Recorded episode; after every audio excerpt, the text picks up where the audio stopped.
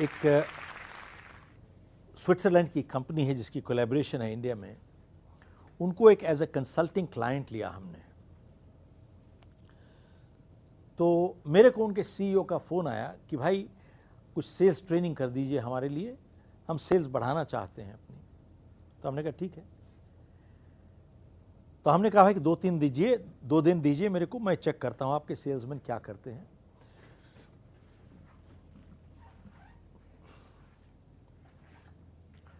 तो दो दिन के बाद मैंने फ़ोन किया उसके सीईओ को और कहा कि भाई देखिए, आपके लोगों को सेल्स ट्रेनिंग नहीं चाहिए। इनको बेसिक ट्रेनिंग चाहिए एटिकेट मैनर्स की, सभ्यता की और ईमानदारी की ट्रेनिंग चाहिए साहब। बोले, वो कैसे? तो मैंने कहा, देखिए, बहुत बारी आपके लोगों की अपॉइंटमेंट्स होती हैं और लेट हो जाते हैं ये लोग। और फ़ोन भी नहीं करते। फ़ोन करने का टाइम कब है? आप लेट होने से पहले या लेट होने के बाद? Okay, before.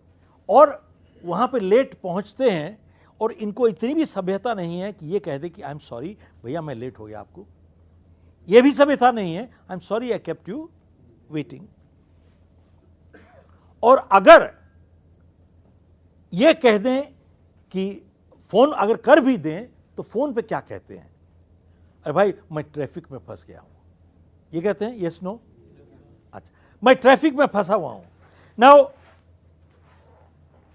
ये बात सही है कि दुनिया में all over the world traffic एक बहुत बड़ी समस्या बन चुकी है। दैट इज़ अ फैक्ट लेकिन बहुत बारी ये अपनी अपॉइंटमेंट से सिर्फ़ दो मिनट पहले निकल और दोषी ठहराते हैं ट्रैफ़िक को। इनके अंदर इतनी ईमानदारी, सच्चाई और हिम्मत और हौसला नहीं है। ये कहने का कि भैया मुझे माफ़ कर दिया अपोलोजाइज मेरी गलती है, मैं चला लेट था। ये नहीं कह सकते साहब।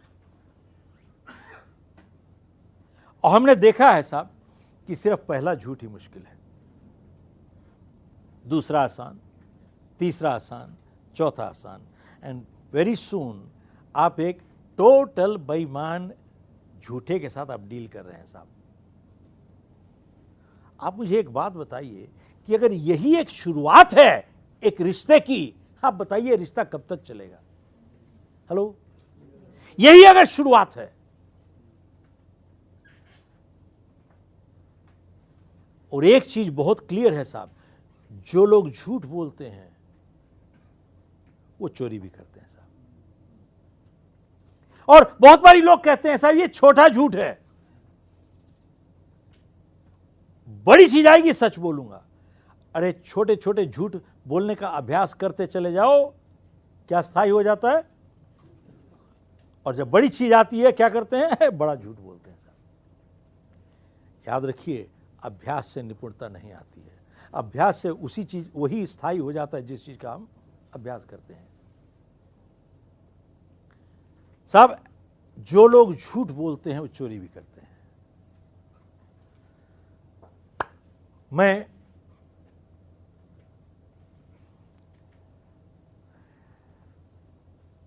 ललित होटल में अपना प्रोग्राम कर रहा था इन बॉम्बे।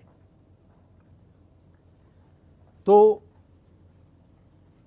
मेरे बिस्तरे के साथ एक छोटी टेबल थी। टेबल के ऊपर एक छोटी डिजिटल क्लॉक पड़ी थी वहाँ पर घड़ी।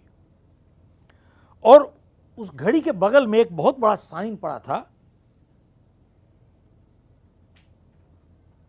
यह घड़ी होटल की प्रॉपर्टी है। This clock is hotel property बहुत बड़ा साइन लगा हुआ था। तो मैंने सोचा कि भाई ये साइन क्यों लगाया उन्होंने? साहब बात बताइए क्या मुझे मालूम नहीं है क्या? This clock belongs to is hotel property ये क्यों लगाते हैं साइन ऐसे? ले जाते हैं। गलती से ले जाते हैं? अच्छा। पैक करके ले जाते हैं। तो साहब, एक बात बताइए कि जो आदमी वहाँ पर फाइव स्टार होटल में रह रहा है, पंद्रह हज़ार रुपए दे रहा है साहब एक रात के। गरीब है क्या है करोड़पति है साहब। होटल खरीद सकता है वो। लेकिन फिर भी ले जाते हैं साहब। वहाँ पे आके उनके कटलरी ले जाएँगे क्रोकरी ले जाएँगे उनके तौलिए ले जाएँगे चादर ले जाएँगे। आयु विद मी और घर में वेरी प्राउडली दिखाते हैं बच्चों को, देखिए, मैं सुवेनियर कलेक्ट कर रहा हूँ साहब। अरे, जेल में होना चाहिए इसको। I am not proud of it let me share with you.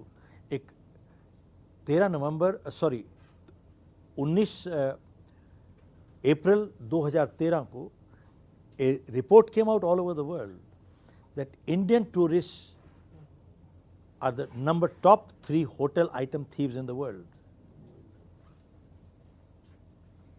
Nothing to be proud of. देखिए, ऐसा है, हम लोगों को सच फेस करने की ताकत होनी चाहिए लेकिन कुछ लोग ऐसे हैं जो झूठी तारीफ़ सुनकर बर्बाद होना पसंद करेंगे, बजाय सच्ची निंदा के, लाभ उठाने के यस नो